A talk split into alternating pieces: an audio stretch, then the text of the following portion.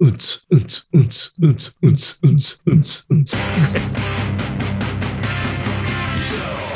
to A/B Testing Podcast, your modern testing podcast. Your hosts, Alan and Brent, will be here to guide you through topics on testing, leadership, agile, and anything else that comes to mind. Now, on with the show. Oh, hey, welcome. Howdy. To party night at A/B Testing Podcast. Episode 160. Oh, wow. It's been a long time. We haven't recorded in a month because stuff. Right. Life stuff. And stuff has happened, and we've done stuff, and now we're back again. So we have lots to catch up on. How you been? What's new with you, Bert? Long-time listeners will know when I first met Brent, I would always change his name just to confuse people. But anyway, that's a different story. And to annoy me. You can hear more about that on episode, I don't know. Anyway, back to my question. What have you been up to? What's new? What's exciting? What's exciting for me is it's that most magical time of the year. We had this conversation last time. Are you still doing reviews? Yeah. Now we're in rewards. Ooh, right. We're doing the same thing. Yeah, and it's a little less stressful here. It was. Here's the thing that was interesting. It was non-trivially stressful about a month ago when we started the process, because I've had people who have well, I'll just put it this way. There are people who have been at Microsoft for half of a millisecond coming and going, oh, it's review time. So am I getting promoted? And I have having to go through in those discussions and, giving the right message without doing it. But all of that kind of tapered down once news has gone out that Meta is doing a hiring freeze, potential layoffs. They're like, oh, maybe I should be happy to have a job. Right. I'm holding my comments. Which is a new thing for me. Yeah. It is. So the most recent life adventure for me is going through yet again empty nest syndrome with my oldest in an unexpected way. So listeners of this, I've known he's been out to college. He's actually graduated college, but last week. He moved to Indianapolis, and it's so his roommates, which are really tight, and to me this part makes sense that for him to he doesn't really have his next stage of life is to get into a PhD program. He didn't make it this last time around, even though he went through a bunch of interviews. And he's gonna get a job there, get experience in his discipline. He can do that anywhere. And then staying with his roommates was a really high priority. And one of his roommates did get into a PhD program at the University of something near Indianapolis. I don't actually know what universities are. But going back to me. Yeah, what about you? Right. When he left, it was disturbing. And my son is one of my favorite people on the planet.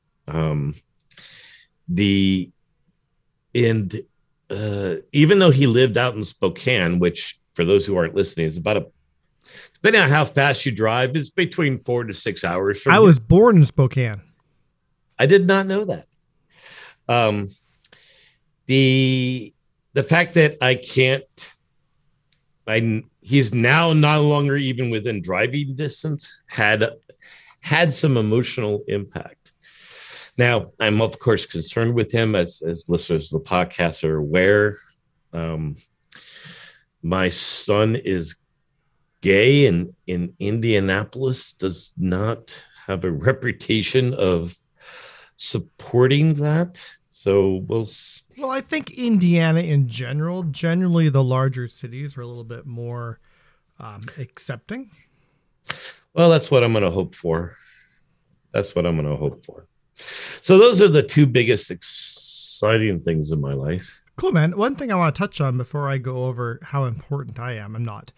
It's the same time of year here, but I want to go back to your comment about, hey, do I get a promotion now?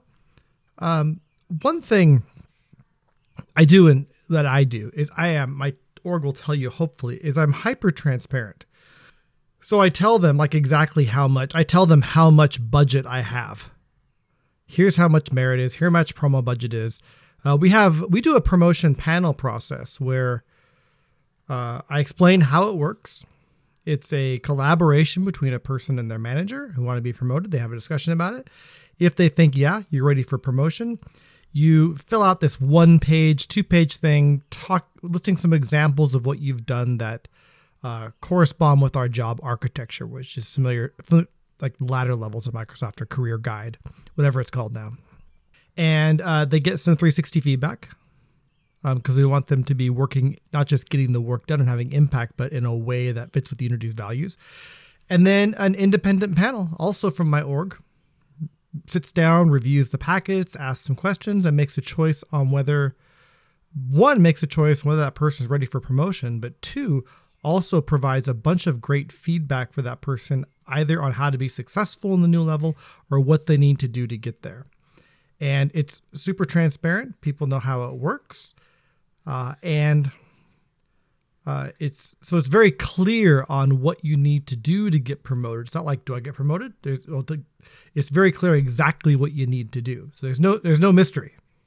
That to me reminds me of how I understood the Google model. Well, the difference between the Google model is Google is the manager wasn't involved. The employee could say, I feel like being promoted, and they would put together their packet on their own. I feel like the managers, and then there's the other way, the Microsoft way, the traditional way is the managers sit in a room and talk about people and they figure out who should get promoted. This is a mixture of both. The mixture of both. The manager's decision has weight, but it's not all the weight, and they can't sit there and try and sell. And you've been in meetings like this because it's impossible not to, where the manager who can sell their employees the best gets more of the promotion budget. And this just takes that part of the equation out. Yeah. Do a point of clarity. So Google, the manager is involved, but optionally so. So to be considered for promotion, either the manager or the employee can state, I'm ready. Okay. And then as I understand it, the way the packets are processed are in priority order, obviously the ones where both the manager and the employee believe they're ready go first. Okay. Right? I haven't worked at Google. I don't know all of their details, but I don't either. This is the way we do it in my team. I like the model. The one thing that's nice about it is the only change I would do with yours if I had the ability to was make the committee just be outside of your org entirely. Yeah, eventually. It's too, and I've involved people from outside the org. It's just too foreign of a concept for a lot of people right now. Eventually. I have to grow into that. I can train my org and give them training on how to be a panel member and how to be a panel lead. I have less control over training people outside of my org how to do that. Gotcha. So, but we also do for our more senior positions, like, for example, I wanted to open up a high-level position recently, and what I have to do is I have to bring that to a panel outside of my org of VPs to explain the role and why it's important for the company. That just keeps me from going, hey, I'm going to open up a VP role or a director role. Instead, I can't just do that. I have to go through a panel process to even open a role. And all the senior promotions go through a similar process. Anyway, that was my comment there. What have I been doing? No, normal stuff. avoiding COVID. I got my second booster shot because I'm traveling again. I'm going to Copenhagen, leaving Sunday. My first trip out of the country in over 2 years. Fun. My passport expired during the pandemic, but I have a new one. And I remembered to sign it and everything. Do you have a fast path to passport enablement? I have not. I have never possessed a passport. Oh my God, you're such a stereotypical American. Really? I've had. Oh my God. I have a new passport. Get a passport and see the world. I would love both of these things. All right, do that. Yeah, a lot of people are surprised that I've never been to Europe. I have been outside of the United States. Don't you need a passport, or at least an enhanced ID, to even go to Canada now? The last time I went to Canada, those rules weren't in place. Oh my God! Yeah.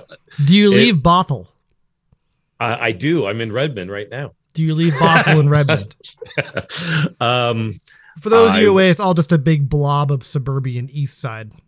I was in Seattle getting Krispy Kreme just last weekend. Oh, that's fantastic. All right. So anyway, I'm looking forward to that. Should be fun. Just hanging out with the team there. You know, I added 50 plus people to my org in Copenhagen 6 months ago. I have met about 5 of those people in person in my life and none since I started. So looking forward to hanging out with them. So that'll be fun. All right. I got because it's been a long time, I got a little bit of a potpourri of topics on the agenda. And what are we at? Did I press record? I did. I remember how to do this. We're about 12 minutes in and 10 after editing. And we're getting to stuff that, I don't know, this is going to be fun, but a little bit of a throwaway. So first, I would like to point out that PractiTest just published a list of their favorite podcasts. Did you know this? I did. And you know which one is, there's a bunch of podcasts on here, but also one called A/B Testing. I'm familiar with this one. Yeah. With some links there. And we were asked independently, or we answered independently on our favorite episode. And of course it was episode 67, the traditional versus modern testing manager. And so that's what you should go check out. If you don't know what modern testing is, you don't know what are you guys doing? Go check that one out. You probably wouldn't say it that way, but yeah. I would hope not. I mean, it's more cohesive. They have a great list on here. I was going through and I'm like, okay, who are the, number one, what's the sort order? Normally we're number one because we start with A. We have an A. But this is not, we're listed in number 3. I do think in terms of adding awesome, colorful stories. Oh yeah. Interesting. It's actually you, me, and Joel. We're the only ones that sort of added stories to their list there. I don't know, but it's a whole list of things you can go check out. It's a good way to sample and see if there are undoubtedly better testing podcasts. Undoubtedly, right? And what's funny is we're on this list, but our podcast really, I guess we talk about testing, but it's not, and testing's in the title, and we've been testers, but we talk about a lot of other stuff. But today we're going to talk about testing. Let's talk about A/B testing with the / which is it's right up your alley, because A/B testing with the / of course, is about experimentation and comparing different treatments. And it's all out of Eric Ries, and something that I know a little bit about. I've given some talks about, but I would think a data scientist is far, far more knowledgeable in this area than I would be, as much as I try and learn what I can. But I think, Brent, would you agree with me that between us, you are the expert in A/B testing? Oh, absolutely not. Well, no. And you would be right, because if you look at the list from Cameloon.com of 58 influencers in A/B testing that you need to know in 2022, my name shows up, not yours. Yeah. No. Well, so it's interesting. And it's interesting because it seemed like I don't know who wrote this article. No, me neither. I suspect an ex-girlfriend of Alan's or something. It there gets better. It gets better. I'm in the section of A/B testing influencers in feature management. I don't know what that means. But you're the only one there. Oh, you're right. Yeah. You're right. I don't know what it means either. I don't know any of this. The world doesn't make sense, but I wanted to call it out. In terms of like the category, well, feature management, to me, it looks like they might have done a LinkedIn search on A/B tests and looking for executives. Oh, right? Maybe. I don't know. Yeah, maybe. I don't get those anymore. I think I took advice from you on that years ago, is basically, right, you change certain keywords in your profile and now you no longer show up in their search engine. Yeah, search recruiters don't actually read. They just keyword search your profile and they go, ooh, SDET. And I was an SDET a long time ago. I want to come back to SDET, but do you know who else is a VP of engineering that we both know? I know several people that we both know that are VPs of engineering. Oh yeah, that was a dumb question. That was super dumb. Yeah, but before we move on, oh okay. Like I'm looking at this this highly suspicious list of A/B testing influencers. Oh, the one that includes me. Yeah, that one. And it explicitly mentions that you are now hosting the Modern Testing Podcast. Yeah, apparently. So when did that start? I don't know, man. I think poor Brent. Poor Brent's the also ran. It's like, yeah, it's the Alan's podcast. Welcome. This is the Alan Page podcast with a special guest this week, Bert Jensen. Yeah, you know, one day when I get tired of your bullshit. Dude, I did not do you see my byline there? I didn't make that page. Somebody else screwed it up. No, and I'm just going to tease you for it incessantly. It just occurred to me that like the name of the podcast is A/B testing, right? And if you just erase that small little bump in B, it very quickly becomes AP testing. That may or may not have already happened. All right. I'm now searching Spotify for the Modern Testing Podcast. All we right, may man. Have a discussion later. Yeah, is it wait, is it called the that's so funny. Did they call it that, the Modern Testing Podcast? They called it the Modern Testing Podcast. Yes. Oh my Lord. Oh yes. My Lord. You're the host. I don't know why people even make these lists. It's some I don't know. Anyway. Fact check fail. So a long time ago. Modern Testing Podcast. Nope, nothing on Spotify. So you're not hosting it there yet. All right. I'll find it, Mr. Page. Wouldn't it be, wouldn't it be funny if you found it? Oh my God. Alan has a podcast. Like it's like totally produced, like those ones with like the sound effects and the music in the background. It'd be like This American Life, but it's a Modern Testing Podcast. Oh, I could weave some stories together. Oh, it'd be so good. That's such a good idea that I don't have time to implement. No, you had to hire people for that. All right. Oh, do you remember that one time I wrote a book about software testing? I do. And I didn't write it all. I wrote most of it. And I was damn clear with this guy. I counted pages and how many I wrote, and I wrote most of it. BJ Rolison wrote part of it. I don't know what ever happened to BJ. I did look him up. I did a Google search. He sailed his boat to Hawaii and then Fiji during COVID. But the other author who wrote two chapters, one chapter actually interesting on like where the term SDET came from and like, you know, how that was invented at Microsoft. And some other stuff around some of the history of tests. It's actually still accurate, even though it's changed so much since then. The snapshot's accurate. But he wrote another chapter on, I don't think it was even called service testing. Something around how we were testing services at the time And he, within a year, he was so embarrassed about that chapter and how horribly out of date it was. He was writing that at a time Microsoft was still figuring out how to do service testing. But anyway, BJ, of course, left Microsoft a long time ago. I left 5 years ago, 5.5 years ago. And as of last week, Ken Johnston has left Microsoft. No more authors are left. He is now the AVP of engineering at Ford Motor Company. Yeah, he sent me a message on LinkedIn. Ooh, recruiting you. He needs data scientists. He told me initially, it looks like on LinkedIn, his title is different, right? But he, he's the director of data platforms and analytics for the EV division. That's, oh, no, he's VP.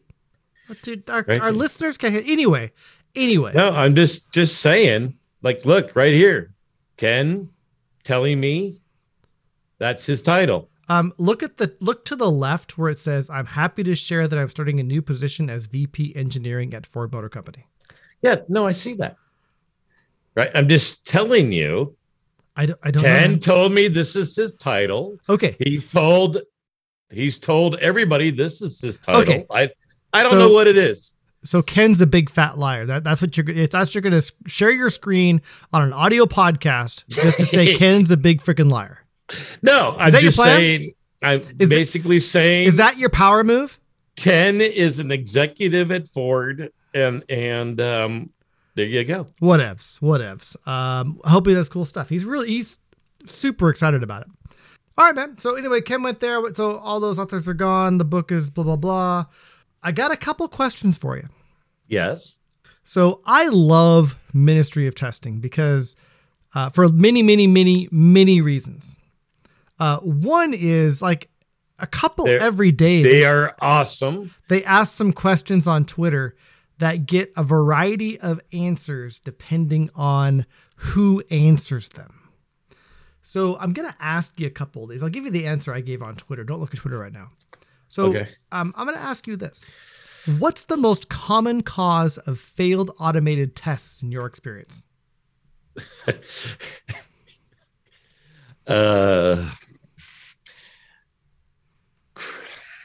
Crappy automation code. Well, with I just wrote code.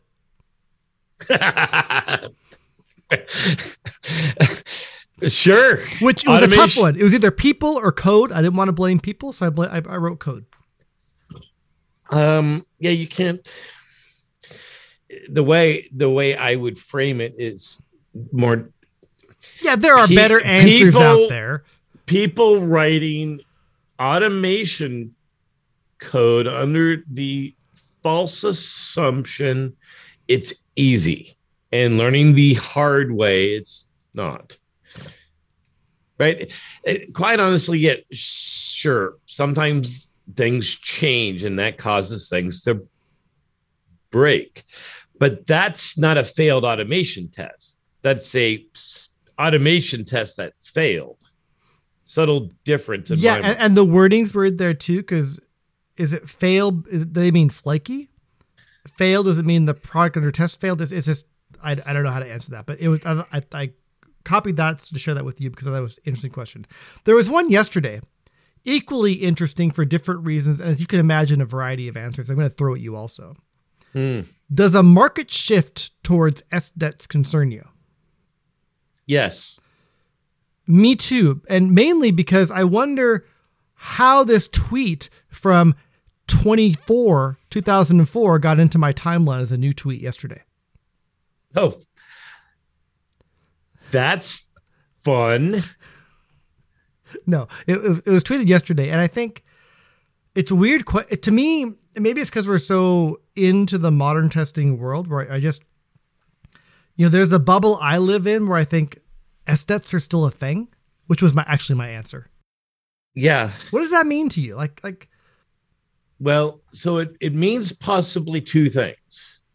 Okay. So in my career here, I've noticed that things kind of seem to circle around again, around every 10 years-ish, right? Where I've often noticed and you may have noticed this as well with let's take the topic of duplication of effort, where you'll see teams go, duplication of effort is bad, and then they try to centralize it under one leadership and one mission, and everybody's going to benefit from this. And then that central team eventually becomes a bottleneck, and they're only able to provide the 80% solution for everybody, which there's where everyone then has to make their own 20%, and they don't have the ability to do it on that platform, and which then encourages a decentralization. And I constantly see that pendulum swinging back and forth.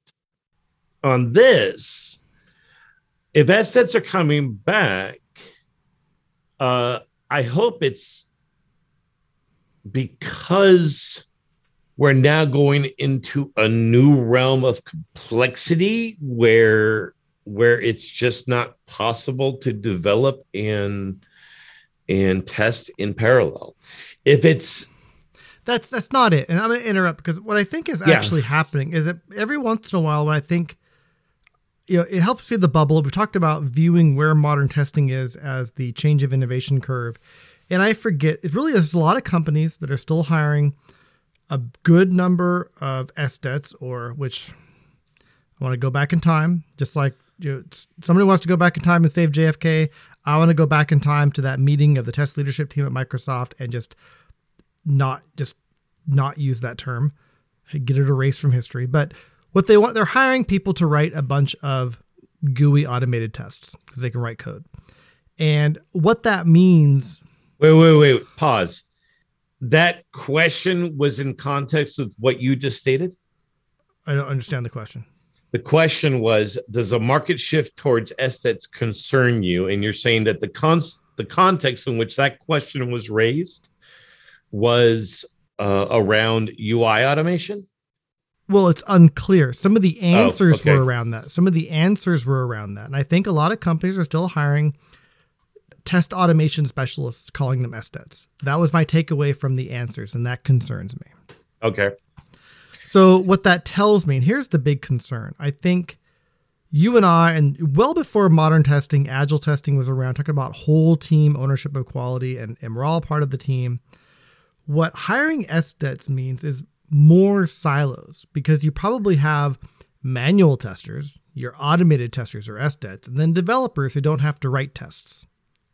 Even though we know, and the data's out there showing, that if the developers write the automated tests themselves, there's a higher correlation of quality in their organization.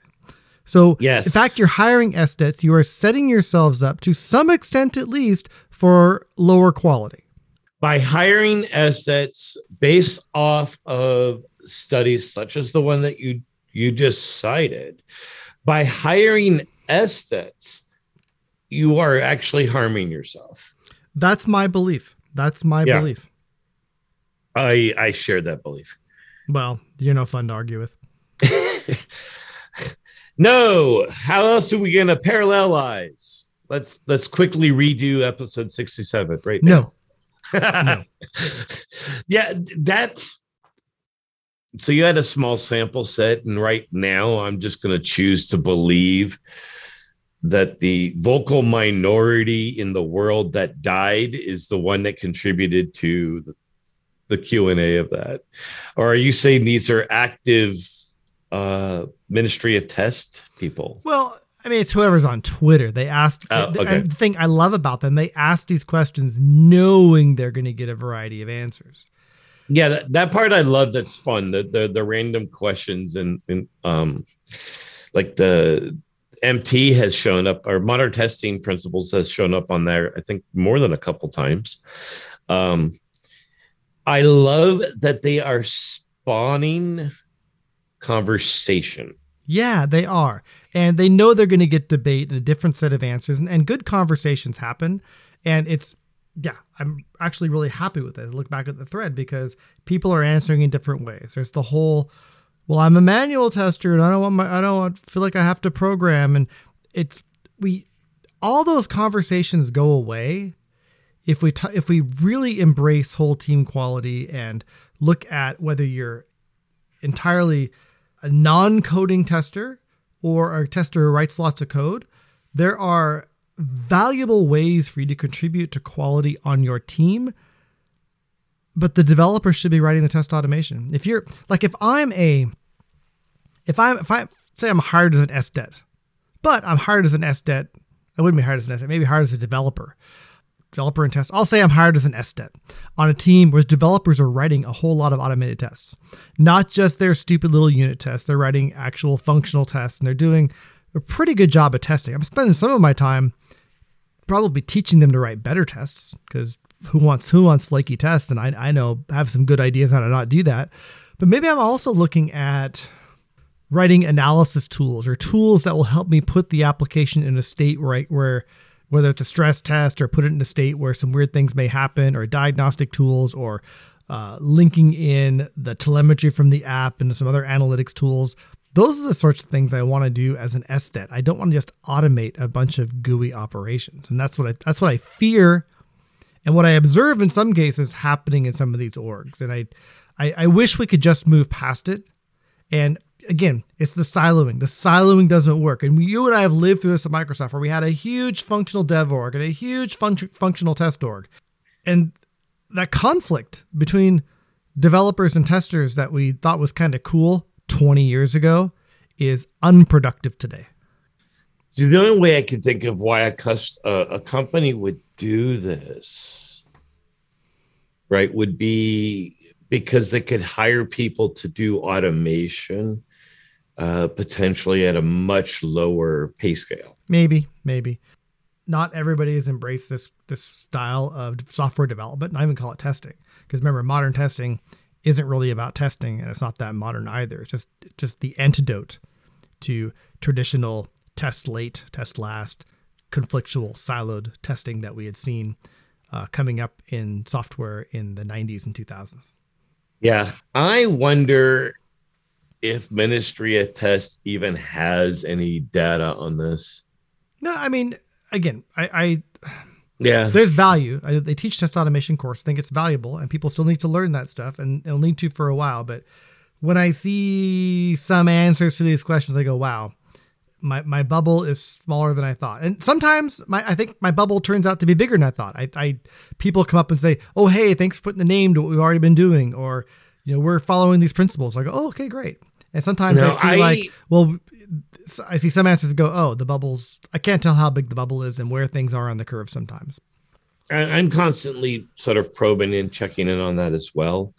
And I'll just tell you right now, I obviously, like you, I don't have proof, but the number of conversations and the number of insight, like I think we talked about it the other day, we're mainstream now.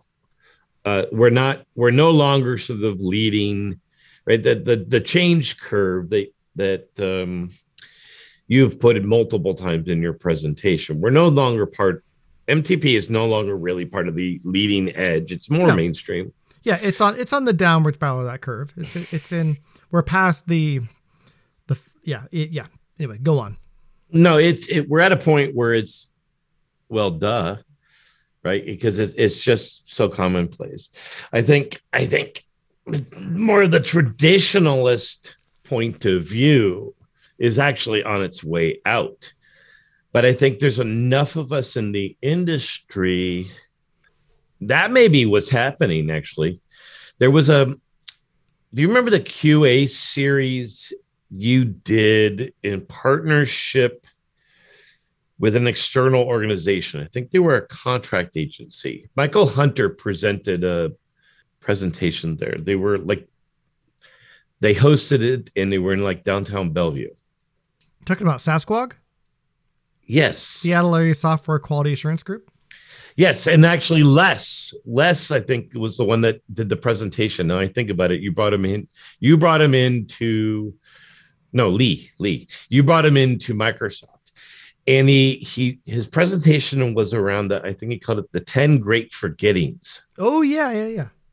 And I'm wondering if that's what's happening again. Like we've been, that people are considering assets and think it's new. I wonder if that's what's happening. Oh, I wonder.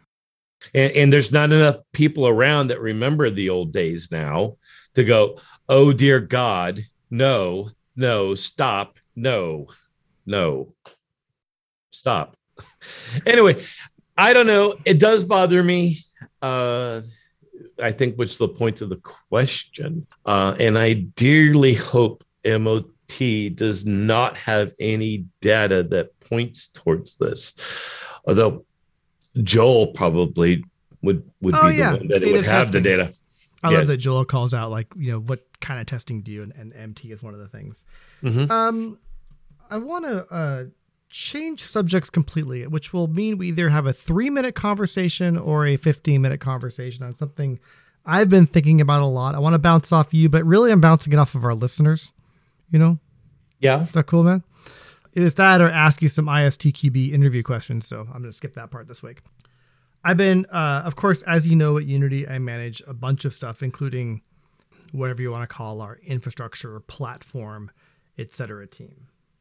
The team that builds all of the infrastructure and tools we need in order to build, test, deploy, maintain our products in production, whether it's desktop apps, service apps. I think people know that. Some of the traditional names are internal platform, etc. One thing, I have a part of my team, doesn't matter what they're currently called, but their purpose is interesting. Their purpose is to focus on helping teams internally use our tools. So enablement, advocacy, awareness, developing training, some internal community management, etc. And two things, and this could go anywhere, but what I've found is, kind of like when people, this is cool. You know, when people, this is a good segue. If I would have thought this farther in advance, if I'd had planning, if this was one of those podcasts, you know, with the sound effects, like the Modern Testing Podcast, right. You would, I would have wove this in much better. But people come up to me frequently and say, thanks for putting a name to something we're already doing. Didn't know what it was called. Recently, I had one of those moments myself when I realized there is a name for what this team does. And I don't know if a lot of companies have a team called developer relations whose job is to do this, you know, basically, you know, make sure work with customers to make sure they understand how to use your API and how to use your tools, etc. There is a whole bunch of writing on the internet about a thing called internal developer relations, which exactly describes what one of my organizations does, which is everything I just said: engagement, developer experience, enablement, awareness. They're doing communication and classes and brown bags and working directly with teams in sort of a consulting role, like test coaching sometimes, or actually test coaching, working with teams to make sure they're successful using all the rest of the stuff my org builds. Okay. And the question is, when I look at that, you know, now I'm like thinking, where have I seen this before? And right before I left Microsoft, when did I leave Microsoft? 2017. So a couple of years before I left. I don't know if it's still a thing at Microsoft, but they had a thing called One ES, One Engineering System, out of the VS team to try and again, Microsoft isn't on One Engineering System, but you know, they all use Git now, I think. Most teams use Visual Studio, Team System, whatever. Oh, I'm sorry. Azure DevOps, another dumbass name. So some of that's there, but what do you remember about One ES? Is that still a thing people talk about at Microsoft? It's still there. One ES and the concept that you're referring to is, I would say, is not really talked about, but it's still, the spirit behind it is still moving forward, right? It's just Microsoft is huge. Yeah. Right. For a long period of time. I mean, hell, we've talked about it before. In terms of what the hell were those things called? The career stage profiles. But even then, before, right? The things that you, Alan Page, helped to author. It used to have crappy things like it. In order to get to principal and test, you had to architect a test architecture. I worked on the old the newer version. The old versions had like, and again, it wasn't a checklist. It was a horrible architecture. And those things are challenging. I could do a whole podcast talking about those things, but yeah. It encouraged individual accomplishment over efficiency and in it together. It encouraged individual accomplishment over company accomplishment. Yeah. Quite honestly. Yep. I fully agree.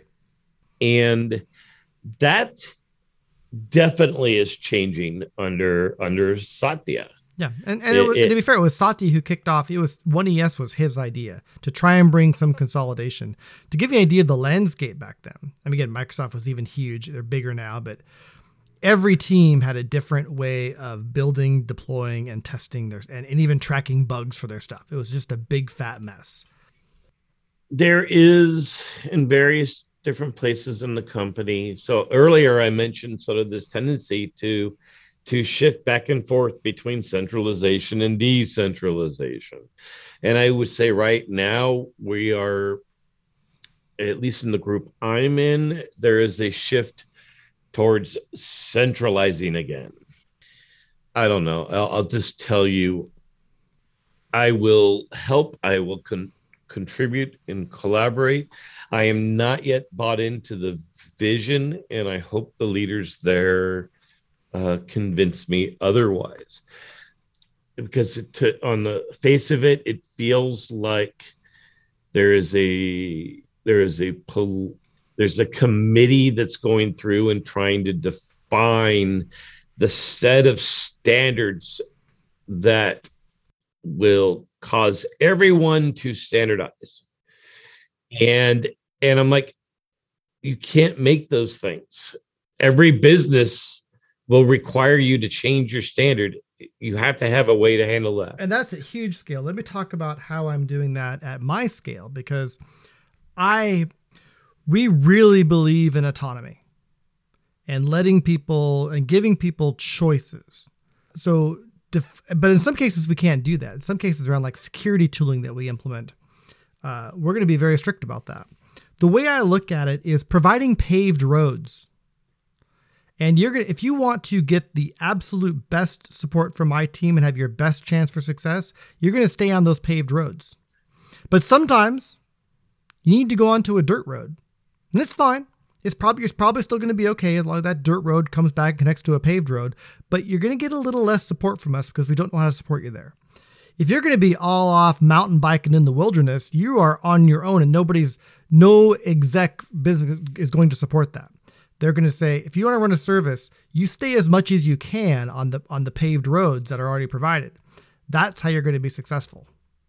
And so you may get a couple different things. For example, you could use, I won't even name any names. There's a couple different CI systems you could use. You could use a couple different public cloud providers, and we'll help you with those. But generally the paved roads are we want to, again, the metaphor is getting burned out here, but I want to give people a chance to choose where needed, but I can't just let them go wide open, willy-nilly, whatever you want, because eventually you're going to need support from my team and you're not going to be able to get it because we don't know what you're doing. Well, yeah. And if you can put constraints around that or principles, to me, the solution to this is establishing the right set of principles that serve as guardrails. Right. Guardrails. We want to help people stumble towards success. The other thing is, again, easier to do with a company of 5,000 than it is 200,000. I don't know if that translates into engineers, but there's a level of trust I need to establish with the business leaders and the other organizations where they come, like I have one leader for a big org. He tells me, tell my team what to do. He wants us to tell him what to do. Go wash my car. You know what I mean? It's like we can say do X. Like, okay, we're going to do X. But usually it's here's what we've learned from this analysis, looking at these incidents. Going forward, we should always do X. And they go, okay, it's canon. It's done. We're doing it. And those things just turn into the paved roads. I don't know how. Well, first of all, again, I think this is very difficult at Microsoft. I think to some extent, the Azure DevOps team probably does this internally. One thing I was really impressed with is it is very, very difficult to take a product that's shipped both internally and externally. And I have been talking to VS folks about this for a long time. And they said, nope, Microsoft employees, not our customers. And eventually Satya said, yes, they are.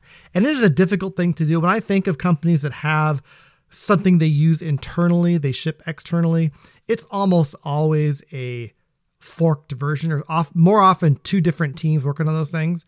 So full credit to that Azure DevOps team, despite their dumb name, figuring out how to deliver to both internal and external customers. So that part is great. And I know they probably have a team that kind of functions as internal developer relations. I know I would get pinged a lot when I was there by, I didn't look up to see who they were, people on that team to say, how's this going?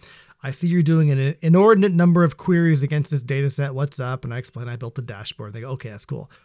But I'm kind of wondering, this is very similar to someone else's journey into modern testing. They go, oh, this is a thing I already do. I can read about it a little bit. How often is this? How often is this used? So what I'm curious about from our listeners, and you can go to the oneofthe3.slack.com or get an invitation from moderntesting.org if not already there. And I'm just curious if you have a team like this, if you call them internal developer relations, or if you don't, that's fine too.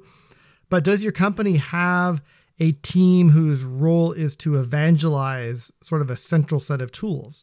And then I wonder, while I ask this question, if your company is 100 people, you probably don't need that because everybody knows everybody and there's no need to do that. They know about stuff. There's some tipping point where 1 or 2 degrees of separation are so prevalent that you need to have a team to help make sure that people know how to use the dozens, if not hundreds, of different things that we have to help developers get their job done.